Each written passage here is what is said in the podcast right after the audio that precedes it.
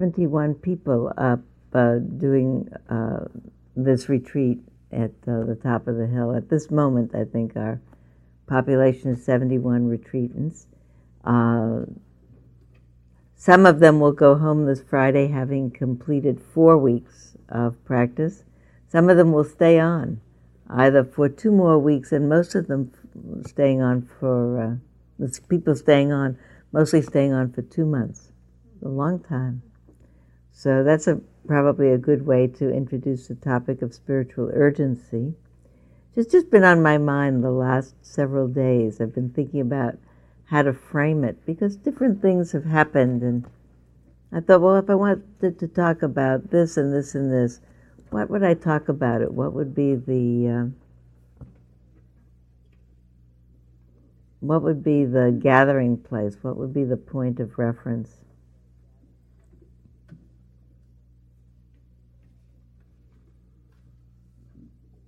One of the things that we'll do uh, at the end of this week with the group that's leaving and going back into the world is we'll spend some time in uh, integration and having people talk to each other. These folks haven't talked to each, anybody except their teachers for a month, so um, they have to work up to it a little bit. It's a, a little overwhelming. They've had so minimal stimuli. It's very quiet up there. Um, it's a very simple schedule. We teach every night, and they every other day have a 15 minute interview with one of the teachers, but otherwise it's a very simple schedule. You don't need a watch. If the bell rings and you're sitting, it's probably a walking period, and bell rings and you're walking, it's probably time to sit, except a few times a day when it's time to eat, and you usually know that. It's a very simple schedule. Um,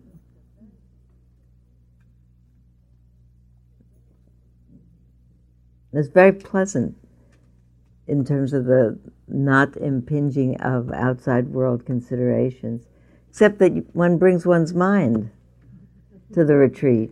And so the outside world comes in in the form of uh, memories and reflections and recriminations and worries and projections and rehearsings. And, but after a while, in fact, when people stay there, day after day after day, it calms down a little bit just because it's like watching old movies, and by and by you've watched enough of them that uh, we've watched the same one so many times. You really can't engage so much.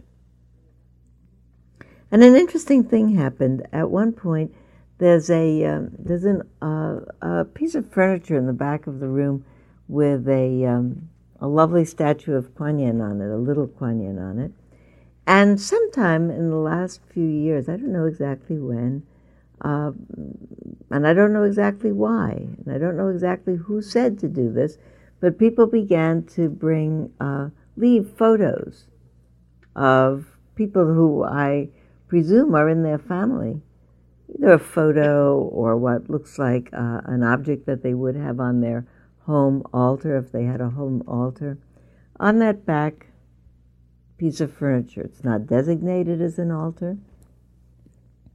But people began to leave um, baby pictures or pictures of folk elderly, sometimes not elderly, you don't know who they are.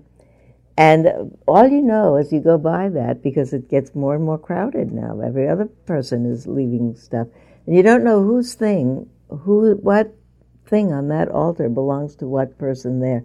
But something is significant to somebody there, each of those things.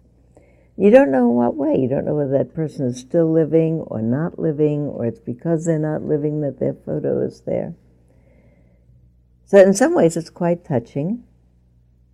And I think it must be meaningful to people because I see even over the course of this retreat, it's that more and more things are showing up there. And by and by, what happened is that people began to leave little written notes with supplications. Would you please uh, pray for my brother in law who's having open heart surgery tomorrow morning? In the name of the brother in law. And you don't know who left that either. And no one said do that. But I'm really sensitive to the fact that there must be in each of us some religious, some spiritual impulse to say, This is the burden of my heart, share it with me. You know, even though we haven't spoken about that. And then one day, um, two weeks ago, uh, I think because there were some folks who came into the retreat at the two week point. You can't just come and go, but some folks joined at the two week point. Every two weeks is a crossover day. Some people leave, some people come. And someone must have, I, I didn't see it, but someone told me about it, put some notice on that same altar about the, the bombing in Iraq and uh, asking for people's thoughts and prayers about that. And there were a number of people who came into interviews and said, I'm terribly upset about what's happening there. And a few people who said, and I thought about it a lot, I wish somebody wouldn't have put that up there. That's an outside communication. I didn't have to know about it. And so I thought about it a lot. Um, in fact, I wished that it hadn't been put up there, but I didn't take it off either because it was meaningful to somebody who put it up, and uh, also because we have such an extreme ethos of not moving anything that belongs to somebody else. And that little note belongs to somebody. And so I don't feel comfortable about moving it. And if I moved it, it would be a message to that person that in some way they had offended. And I don't want to do that either. So that having happened, it's there. And but I've thought about it a lot since then about is it the right or the wrong thing to protect the people who are there from knowing what's happening in the world. And if I were on a debate society, I could do it both ways. On the one hand, we provide a completely protected environment up there. We don't tell people what's going on outside, not with the hope with the intention that if their mind can settle down a little bit, they will be able to see more and more clearly the roots of suffering in their own experience. Uh, more, the more, the less complex their experience is, the more clearly those roots of the cause of suffering and the end of suffering will be displayed. The more clearly uh, they'll be able to discover the most wholesome and skillful response.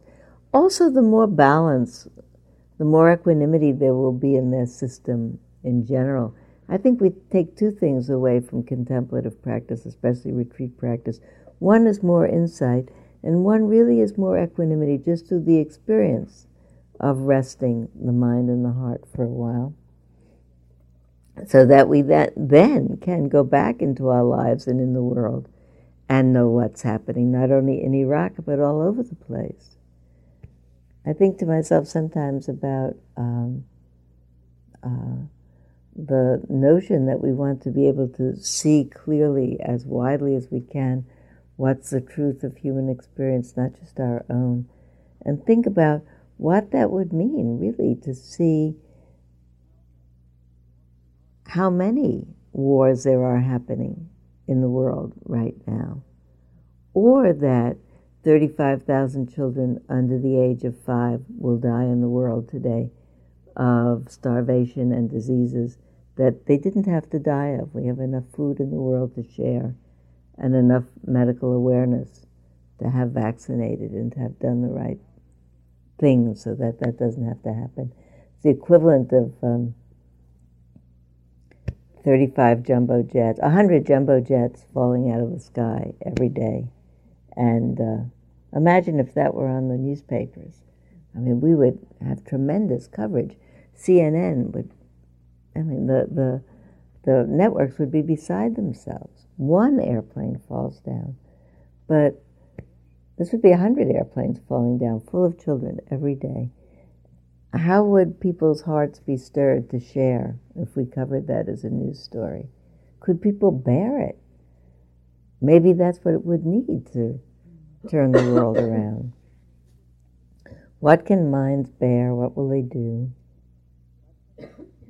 Seems to me is that that awareness of uh, the the ways in which uh, greed and don't know whether greed and anger are so much different from each other. You know, we always name them as greed, hatred, and delusion, the three roots of suffering. Think about it. The impulse to meet one's own desire makes us angry at the people who want to stand in that we feel are standing in the way of us meeting our own needs.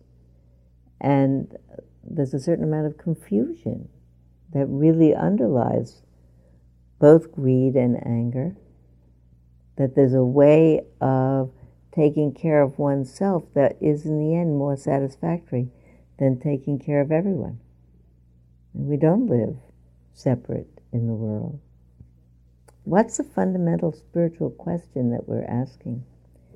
And what contributes to the urgency in each of us that we find a spiritual path that wakes us up?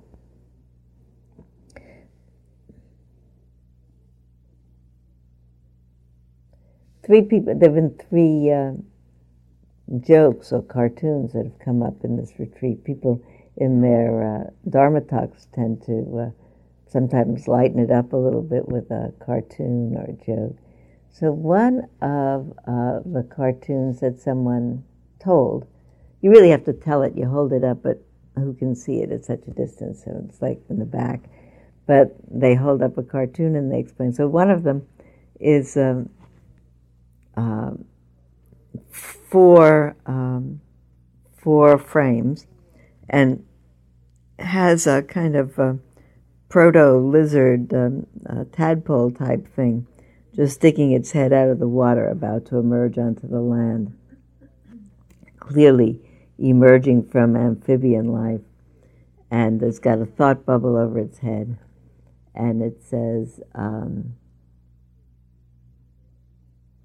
um, eat, survive, procreate.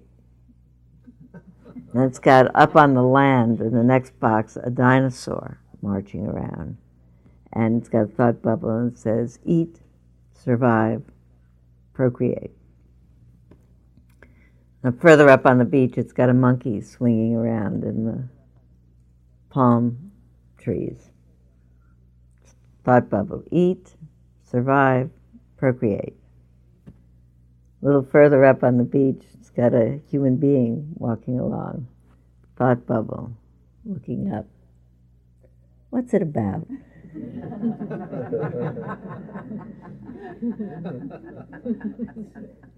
so it's really interesting. I mean, I think about every time I think about that, I think, is that good or not good? you know, when you think about we are wired not so different from all those other things. All those gene studies that are coming out now, they're so amazing. We're a half a gene away from a fruit fly or something like that. But it seems to be like a it's a, it's a very important half a gene. so if someone else told a Calvin and Hobbes um, in first frame. I guess it's Calvin, isn't it? Who says, "I'm happy." second frame, but I'm not euphoric. Third frame, so now I'm depressed. and the fourth frame is should have never started thinking. it's the same. So I'll tell you one more. This is a Jules Feiffer. you may have seen it, it's fairly recent. And it was um, right after the publication of a, of a, a psychology book, a reputable psychology book, talking about um, um, challenging the notion of the um, um, nuclear family being as critical in character formation as uh, one's culture as we thought it was, and that perhaps the culture, specifically one's peer group, being equally, if not more, the shaper of character. So here is someone um, lying on an analyst's couch, and saying, All these years I thought it was my mother. All these years I have ranted and carried on about my mother, how it's my mother's fault that I'm the way that I am. I've banged pillows, I've shouted, I've cried, I've vilified. Thought it was my mother.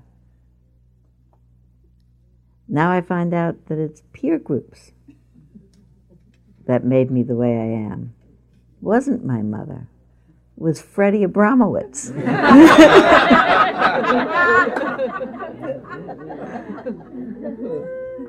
I'm very touched by that because, again, not only do we think, but we think because we try to figure out. We're always trying to figure out, I think, how did I get this way?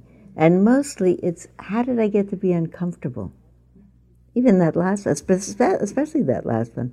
How did I get to be uncomfortable with the notion that if I figure out how I got to be uncomfortable, I'll suddenly be comfortable? Maybe. Maybe. Maybe I'll just be uncomfortable and know why. You know, that it's a very major challenge to uh, psychotherapy, the idea that that insight makes you better. Insight makes you more knowledgeable, but maybe uh, it's, a, it's a very big question in my mind whether it, whether there is such a thing as genuine insight and whether it makes you feel better. Um, I've been particularly thinking about it um, because I've been thinking about views and attachment to views and things that we can see as a view and things that we can't see as a view that we take as a truth, not as a view. For instance, I, I have a certain political opinion, or I, I, have always had a certain kind of political orientation, because I, I can see that as a view. Uh, this, this particular political orientation, which I didn't have as a child, which I developed as an adult, is based on my understanding that X, Y, and Z. But I see that as a view. And every once in a while, uh, I, I'm actually interested in this where I read someone else's view and it's very well put and it challenges my view. I think to myself, hmm, you know? And I can feel that the wheels are a little challenged. You know, we don't feel like having a new view, but it, you know, it's difficult. One of the stories that I love to tell, when you laugh, I'll tell you the story, because it's very extremely hard to have a new view. Uh, I'll tell it the shortest that I can. But I watched those wheels turning in two of my grandchildren when I watched a sunrise with them a few years ago. It was very early morning. They were at my house, and the sun had not yet come up, and we were standing at the window. And with me are at, were at that time a four-year-old and a six and a half year old, first cousins. And Grace didn't say R's well; she said them as W's. And she said in a very pont- pontificating, stentorious voice, she was sure of herself, she said, The sun is getting wetty to wise. and Eric, from his six and a half year old wisdom, said, Sun doesn't go anywhere, Grace. The sun stays just where it is. The earth goes round and round and round. So, first of all, I thought that was remarkable. I'm his grandmother, after all. So I, I said, Eric, it's remarkable that you know that. Did you figure that yourself, or did you learn that in school? And he said, I figured it out all myself, which I, I'm not so sure. But anyway, I watched Grace look at the sun and look at Eric, look at the sun and look at Eric, and I could see her little wheels turning around that because on the one hand, it sure looks like the sun is rising. On the other hand, Eric is a venerable sage to uh, Grace at that point, and she loves him. And uh, she's has the struggle between a view that she had that she's might let go now in favor of a view offered by the Venerable Sage, her cousin Eric, uh, and I, I was also worried that Grace would feel put down because here she announced this with such confidence, and her cousin Eric, whom she loves, dismissed it in a minute. It's not how it happens, Grace. It's this other way. And I didn't want her to feel badly, but I think she didn't. Um, I think that that little story has stayed with me because it so encapsulates my sense of the ability to change an opinion being based on feeling safe. Uh, when we are cha- when our opinion is challenged, in a sense, we are challenged, and uh, we get alarmed. It's kind of challenge to our ego. Our ego and my opinions are what holds me up. I know what's true, but here comes someone who I love, who tells me it's otherwise, and I feel loved. I can take the risk of letting go of that view, having a new view. So we'll go on to what makes us, as we go through our lives, around this issue of spirituality, able to let go of some views, take other views. What's the view that we need to make us feel comfortable? Um, what's this whole thing of a spiritual dimension anyway? Well, I know what I was, the point that I was going to make and didn't quite make the difference between a, a view, recognizing a view, like a political view, and then being able to change it, and not recognizing a view, thinking of it as a truth. I think that happens to me sometimes, perhaps to you, in the area of um, what we understand about psychodynamics.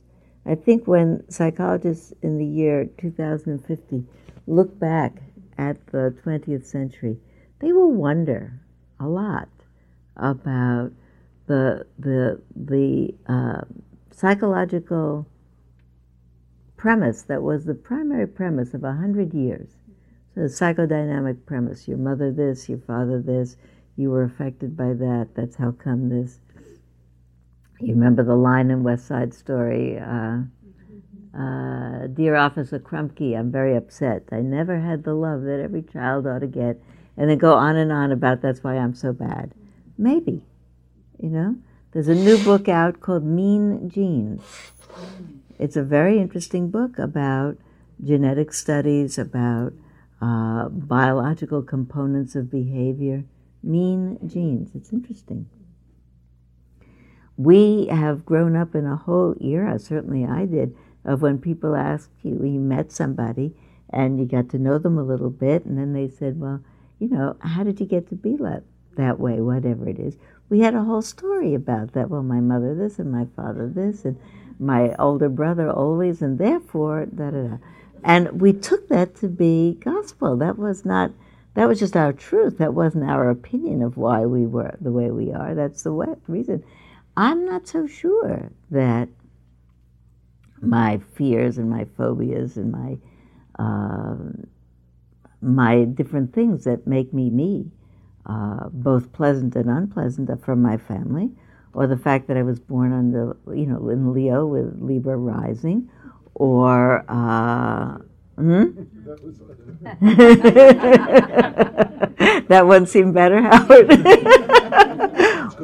it's as good as the other one. Or um, what else? Uh, what else could it be? What's another formulation? Or a combination, or any other formulation or who I was in a past life, or the just the proximal life, or that it's all karma. It's all karma anyway. I mean, the fact that I got this mother and father is also, but. Uh, but you know whether or not I merited it, or everyone merited it, or it's a fruit of collective karma, or all of the above. Well, Sylvia, everyone, uh, there's been, a, I think our program showed that if you rewrite your autobiography every five years, it changes.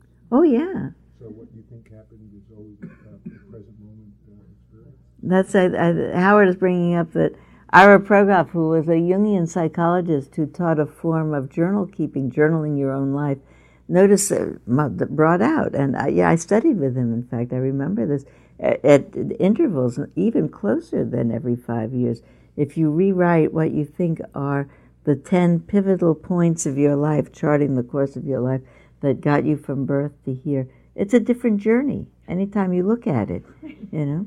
And the people who talk to me about their lives. Uh, somebody recently said, you know, it's interesting. My brother grew up in a different house than I did. Uh, so it's all subjective. There's nobody there. So let's bring it around to what is it really that we're doing with spiritual journey? Been interested. Uh, recently, people are talking anyway about what is spirituality. For a long time, we said, "Oh, I have, I'm on a spiritual path." Other people said, "Good." But you know, but they didn't say why or where is it going or what do you do on that path and towards what end? What's the function of it?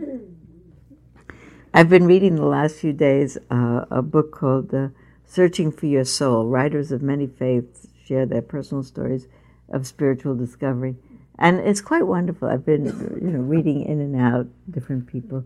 The uh, I'll just tell you two two that really struck me because they uh, brought up for me different answers to um, what is it that we're doing in our spiritual practice, and they might uh, it might be that we come to think of uh, uh, that we're all doing a spiritual practice for a different reason.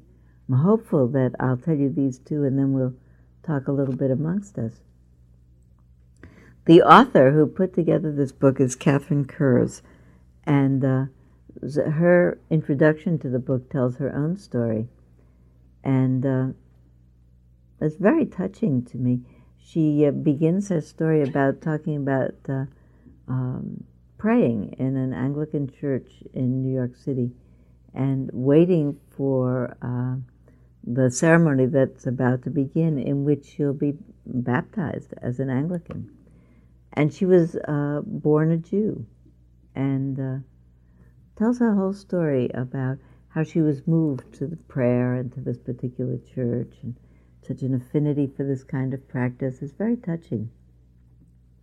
A real connection about her baptism, about her years of practice as an Anglican, about her study in uh, in England, about uh, um, graduate degrees in, in religion and theology, and uh, about her being turned down for ordination as an Anglican priest, and about eventually how it came to pass quite magically that she found herself re emerging in her life as a Jew.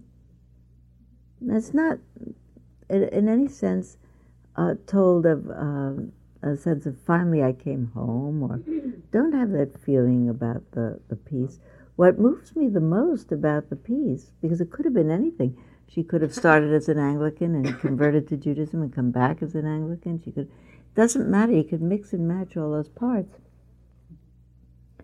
But that there was something in her all the time that was looking for a viable means of religious expression in a community. What is it that in us is looking for a, a viable, for her, in a community means of religious expression? I, mean, I don't know whether everybody, anybody's spiritual community has uh, uh, a different message than kindness and compassion and justice and peace on earth. Everybody's got the same message, you know. Uh, I have pretty much a sense, um, uh, don't you, that we could do our trip anywhere, really? Um, in any group, had we been born into a culture that had another religious expression, if it was somehow based in kindness and compassion, kinds of things that are fundamental to what the Buddha taught, we could do it anywhere. I like to be in other people's churches. You know, they they all seem lovely to me. Everybody's got beautiful rituals. So I thought to myself, her quest was to find a community with viable, that was a viable one for her to feel at home and comfortable in religious and prayerful expression. Okay. Is that what the spiritual urgency is?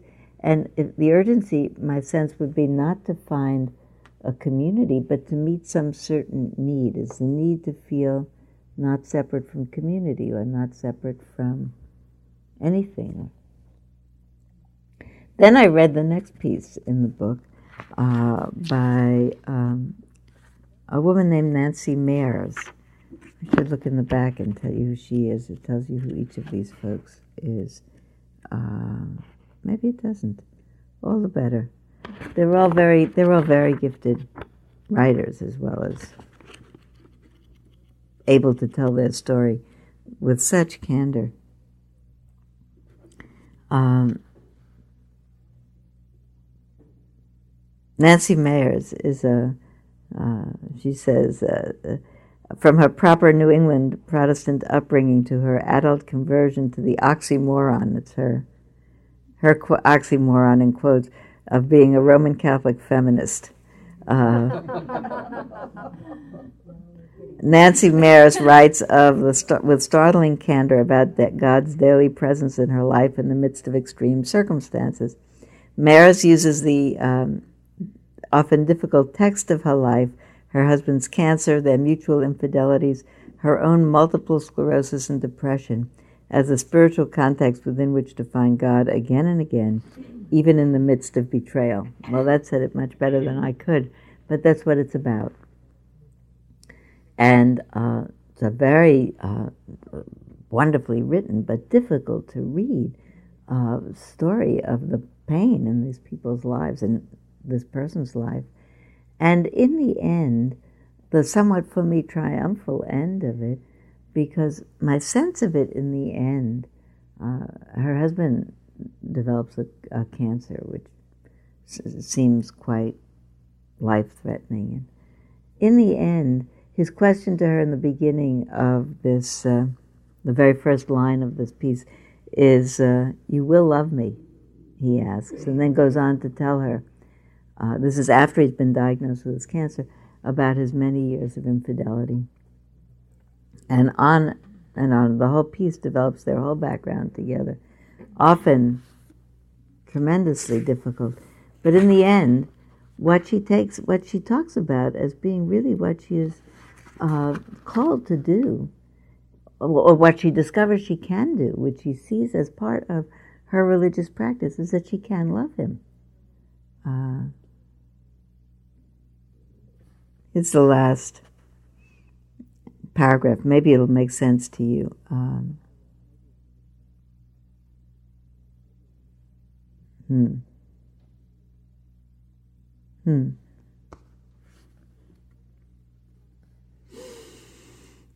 Talking about grace. Forgiveness does not, whatever the aphorisms say, entail forgetfulness. Never mind the sheer impossibility of forgetting that your husband has just told you he's had an affair, a strenuous version of that childhood game in which you try on a dare not to think about a three legged green cat licking persimmon marmalade from the tip of its tail. You get that? Like your husband tells you, I've had this long affair, but don't think about it. You know, it's about as impossible as that childhood game. In the next three minutes, at all costs, don't think about elephants. You know, that the, mind what matters. Never mind, he said, never mind that you can't do that. Mind what matters. His presence here for now. Love is not love, forgiveness is not forgiveness that effaces the beloved's lineaments by letting him drift indistinct through the lives of those who claim him. That way lies lethargy, which is the death of love. I'm not married to St. George, after all. I'm married to a man who is, among other things, neither more or less remarkable. An adulterer. I must remember him, though, whole. So I read that as just a challenge that the spiritual path is really a challenge to can we, notwithstanding everything, continue to love? So I thought about Katherine Kurs's piece, the first one, about is the spiritual path to find a place where we can feel connected in a way that has meaning. That's one way of saying it. These are not mutually exclusive. The second one I read, uh, the spiritual path being a way to, notwithstanding everything, continue to have the capacity to love. I thought of one more that um, I didn't have a story from here to put, but I thought about maybe it'll come to me when I tell it to you, or you'll tell me one. I think the other thing we want very much to, two things we want very much to feel not afraid and not ashamed. Mm-hmm. I think those are the big things that we feel. You know, afraid I can understand more easily than ashamed, and ashamed I know pretty well. Afraid because uh, I think that going back to those cartoons of the reptiles coming out of the ocean and you know the development up up into the development of human beings. I think the the either the gift or the problem of being a human being, I think the gift is that we have a reflexive mind. We can think back and forward. Uh, we can uh, be abstract about our lives. We can we know the possibility of death. We know that life is finite. I think about that sometimes. I think about do cows think about how old they are, or uh, do they think about the the calf that they've had that's been separated from them on the day of the separation, um, which comes later this spring? I live next to uh, um, a very large farm, and there's a um, a day in the spring where they separate the calves from the cows. And there's tremendous hollering happening all night by the cows. And it's tremendously sad. It just touches me enormously. And then after a day, the hollering stops. And I, and I think to myself, are they hollering because they're uncomfortable? Or are they hollering because they know their child is gone? And did they like this child better than last year's child? Or uh, will they remember this child in a week? Or um, I think about it. I don't know. But one of the things about reflexive minds is we do remember and um, and grieve and yearn. Um, you know, I think about it now. I think we write poetry too, and cows don't do that. You know, and Maybe those are one of the ways in which we talk about the experiences of the heart. Not better or worse than cows, but different. But also because we're human beings and we can look forward and back, we have this sense of the preciousness of time, the importance of relationship. And we have a sense of uniqueness. And sometimes I think that sense of uniqueness sense of uniqueness, I think, is wonderful.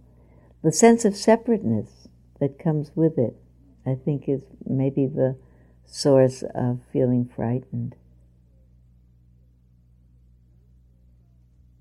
I think there's something about the experience often available in meditation where the sense of a separate self just disappears. It's one of the strangest things when you teach. Uh, the insights of the Buddha to people for the first time and you talk about um, impermanence, they get it. You know, yesterday isn't going to happen again. Uh, the where are we? We're in we're in February, so the Super Bowl already happened for 2001. It's gone into the same void as the Civil War. It's just a neuron in the mind. It's a memory bank. We get impermanence uh, and we get suffering, you know, we get that when we cling to things that you know, want them to be a way that they aren't or can't be, that there is suffering in the mind. We get that also. But it's so hard to get this uh, anatta insight, no one there. It certainly feels like there's someone in there who's looking out of these eyes or listening through these ears. And as soon as we do that, which I think is a trick of parallax, you know, because there is seeing, we. Um, uh, infer a seer, and there is hearing, and we infer a hearer, and there is thinking, so we infer a thinker. Well, Mark Epstein has done such a good job of writing thoughts without a thinker, but nevertheless, we keep imagining that there is some one continuing Sylvia or anyone in each of us that's the owner of this experience. And uh, we feel uh, we identify that owner with this body. And I think when we think about dying, particularly, and we understand that this body is only viable for a certain length of time, we imagine with alarm that the Sylvia or whoever who's the owner of this body, will die. Uh, I think that's part of the reason that we construct stories about uh, where that Sylvianness continues on to. And I don't know which of those stories is true or not true, or if any of them, or if all of them. I have more of a sense of the whole story of a separate Sylvia being not true. So uh, I think um, Stephen Levine wrote it really wonderfully in a book where he wrote, No one dies. That there isn't anyone who owned this who won't afterwards. Uh, but it's a very hard concept. It's not one usually that people can get by thinking about. What happens is that there are moments where it becomes clear that there's nothing that happened, nothing that exists separately from all of conditions, including the sense of a separate self, which arises according to conditions because of seeing, hearing, sensing, tasting, smelling. There is the sense of a separate self arising moment to moment, contingent on all those things, but not independent of them. Nothing is independent of anything. If you think about it, we're all sitting here and alive. These bodies are alive because breath is going out of, in and out of them. I mean, we, we tend to say, I am breathing. In fact, these bodies are breathed. Nobody here in this whole course of the morning thought, okay, right, ready, set, go, I'm taking a breath in and out. And now take another breath in and out. Um, these bodies get breathed. We don't there's no one has to take a breath. And said, we are breathed. So you say, well, what breathes us? Well, the biosphere breathes us. But the biosphere doesn't breathe us alone. It breathes us in concert with um, this diaphragm and these lungs and this whole uh, ecological system of chemical change that keeps it going, that operates on the fuel of uh, oxygen carbon dioxide exchange which is the same exchange that the trees do, but they do it backwards. They breathe in the carbon dioxide and give out the oxygen. So there's a certain way in which we are we are all being breathed here because the trees are being breathed as well. And the trees and we are giving each other artificial respiration as we sit here. And that's why we need trees on the planet and other green things. Otherwise we can't keep each other alive. And so this whole appearance of a planet and people and things on it is kept alive by everything keeping itself alive and nothing independent of anything else. And then the question is whether that's, re- that's reassuring or scary. Uh, someone told yesterday morning, I guess, a, uh, I guess it was Guy who was giving a talk, and he was talking about the awareness of non separateness on the one hand, sometimes being freeing, but also being alarming. And uh, uh, it's just a, a shift in figure ground that happens from time to time. It's a shift in perception. It's definitely a perceivable event. Happens to people. Ah, uh, Joseph, uh, Guy was quoting Joseph as saying, it's like discovering that you have uh, jumped out of an airplane and that you don't have a parachute and that you're falling free fall through experiences through one experience after another. So, and there's a moment of terror until you look down, and then you realize there's no ground. So everybody thought, I don't know if that's good or not good.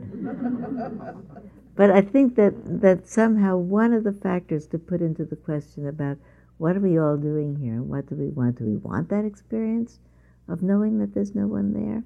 Will that diminish our sense of uniqueness? Is it, is it our own personal identity that we really want, or do we want to feel connected? Um, or do we want to feel that there's no one who isn't connected and that everything is connected? What did someone call it the other day? The, uh, wait a minute, wait a minute. Um, the implicate order of things. It's, another, it's a fancy uh, phys, uh, physics term for Indra's net. Uh, just, just the combination of uh, connections that make up all of creation now. Some things arising, others passing away. Indra's net would be the poetic and religious image way of saying it. The ground of being would be uh, the Paul Tillich way to say it. The implicate order of things would be the quantum physics way of saying it. Um, is that a help or not a help? You know, does that sustain us in moments of fear? And if we really understand that there's no one separate, how is it that we have so much trouble with feeling ashamed or embarrassed? The biggest um, question that comes up in meditation retreats from people who come into interviews is Am I doing it right? Everyone is worried about doing it wrong, like there's some it to do, and that there's some they who could be doing it wrong. And so when you think about it, it's so sad for all of us. Not that I don't do it myself. Uh, am I looking good? Am I looking good? Or am I looking as good as I can? Or am I doing as well as I can? We set up an I, and then we set up hurdles for it to jump through. And uh, then we set up fictitious uh, um, evaluations of whether the jumping was good enough. Uh, we stir up a pot of an otherwise tranquil heart with nonsense. And, uh, you know, in a sense, uh, um, I'm sometimes, it's hard to say I'm more touched by that than anything else, you know, because we started with the image of the way in which the world, unaware of the ways in which people in the world, unaware, confused about what, what leads to happiness, respond to greed and hatred and delusion, all of which set up a sense of a personal I that then, acting out of that place of personal I, causes all the worldly extra pains that there are, in addition to being alive and alive, that lead to cruelties and wars and inappropriate sharing of stuff. So, all of that pain on the outside level, but the pain on the inside level. Suppose someone offered you a drink of a, of a, of a homeopathic remedy and they said if you took this remedy, you would never have another moment of feeling ashamed in your whole life. Would you take it? Who would take it? I would take it in a second. or if you take this remedy, you won't get angry. You won't feel angry. I take that. Um, hmm? I don't know if it does it that well, Howard. and then you think to yourself, could I be a person or would that be like a lobotomy? Could I be a person if I didn't get angry? Um, I think anger is a prolonged startle. You know, we could get startled and respond in a normal way. You have to continue it into a into a story. Um, it's the continuing it into a story that causes us grief. That's part of the mechanism of human minds and how to be good storytellers. Because here we are, and we have a narrative of our lives, and we really attach to each other in ways that bring solace and joy and happiness and really a lot of gratifying things because we can talk to each other and tell each other stories, but how to tell each other true stories, not stories that make it worse, and how to tell ourselves true stories. I think that a lot. I think to myself, am I really telling myself the truth? I'm sure you do this as well. I scrutinize myself and my intention. I often find fault with myself about didn't do that well enough, wasn't careful enough. Oh, I feel embarrassed about this. What if I could change that story to the really true story of I'm always doing the best that I can. So are you. So are we all. Nobody purposely says, I'll mess up this moment right now, just like that. I feel like suffering about it. You know, nobody does that. Know, it's a fundamental meta premise. Nobody want, everyone wants to be happy. Nobody purposely makes decisions that cause suffering in their own mind and in other people's minds. What if we could just remember that? Every once in a while, um, people come in. Uh, this is a good. This would be a good way to end because I really have a lot of retreat thoughts on my mind now, having come to the end of this month. I didn't have this as my intention, but if I inspire some of you to do retreat practice, I'll be happy about that too, because uh, it gives enough time for this to happen, where people realize, um, a lot of them, how much extra suffering we create in our own minds with the stories we tell ourselves which find fault with ourselves. We just would not have a best friend who walked around next to us all day long, next to our shoulder, and kept up a running commentary of what you could have done better. and uh, we wouldn't keep a person in our lives who said such demoralizing things to ourselves, but we say them all the time. And what happens when people live for a month in a really uh, supportive, safe environment is they stop telling themselves those bad stories and they begin to feel content and at ease and light and light about um, about their humanity. You know, someone will come in and say, you know, I uh, was looking around and I suddenly had such a judgmental thought on somebody, on the way they looked or the way they ate, or you know, there's not very much to think about up there. So it's just the way people look or walk or eat or sit or breathe. I mean, there's, there's really not too much to fault people about, but the mind in its habitual way just keeps grading. It grades us, didn't do that well, and it grades other people all the time. And somebody will come in and say, not I am suddenly free from all my judgments, because the mind just clicks away and does it. Says, you know, I had an incredible judgment on somebody who walked in yesterday. I had such a non charitable thought on this person. And you know what? The thought was gone, and I didn't give myself a bad time of it, you know? It's just like a Teflon mind, you know? You don't stop thinking, you know? Just have the thought, and you don't have the judgment about it. Usually, you have the thought oh, how could I have thought that thought? So not nice, so unspiritual. A whole month I've been here, I should be really saintly by now, and saints don't have those kind of thoughts. I don't know what kind of thoughts saints have, but we are people. So, so, but, but, so that people will come in and tell me one or another permutation of that story. And they'll end by saying, you know, I just feel so light, you know, in, in, in sense of, uh, it almost seems careless, you know, the, the, the, the, the expression, the incredible lightness of being just being, not making a fuss about it. Just it feels almost careless, almost. Um, there's a kind of uh, insouciance about it, like whatever. But it's not careless. It's really, I think, um, a moment of freedom from the habitual bonds that keep us frightened and confused and huddled and not open and not available. All the things I notice with my body, I'm making myself smaller and smaller, like a Jules Feiffer for drawing.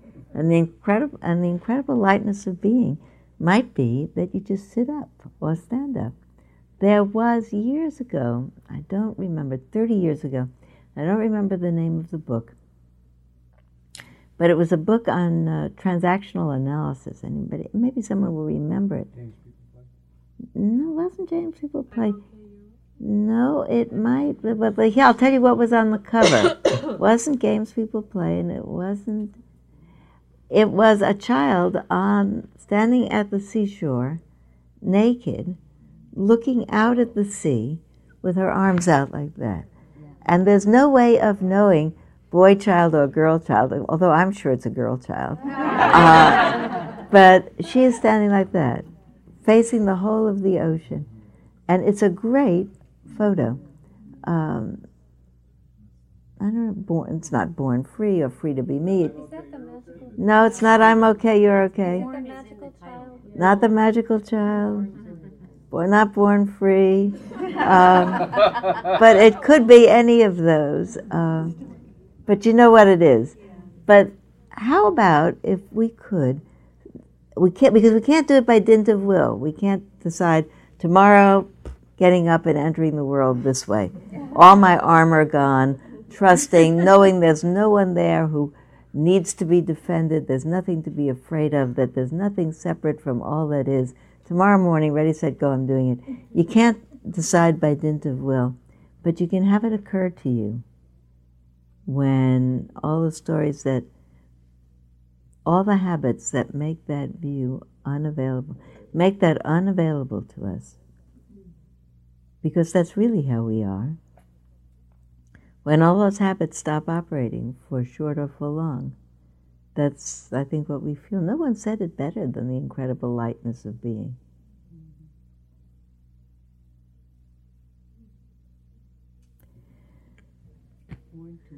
Born to win. Ellen. Ellen. the ancient brain. Good for you. so born to win, that's it. But it's really born to win. And we are. And we could be. So I didn't know exactly where I was going when I started. I knew what I wanted to talk about. But maybe the urgency is to win in that particular way that we could. And it keeps us coming and it keeps us doing. So I wish you every good thing for this whole of this month. And uh, I'll uh, see you uh, four, five weeks from today at this time. And um, I wish you everything good until then. Let's sit for one minute we'll ring the bell.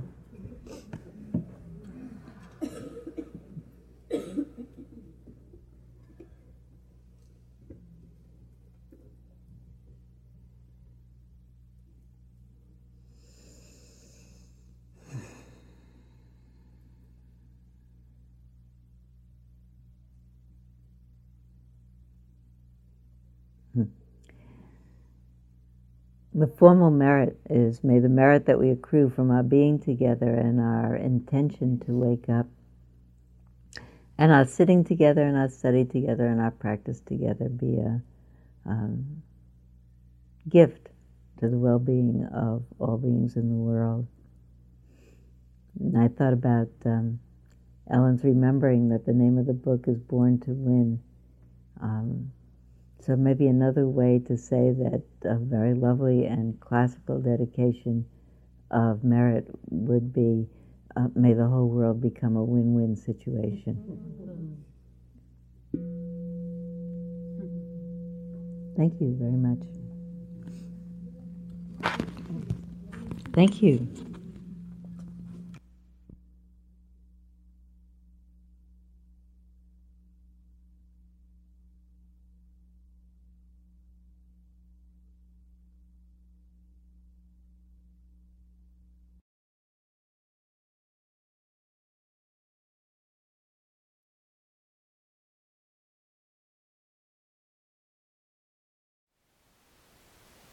Thank you for listening. To learn how you can support the teachers and Dharma Seed, please visit dharmaseed.org slash donate.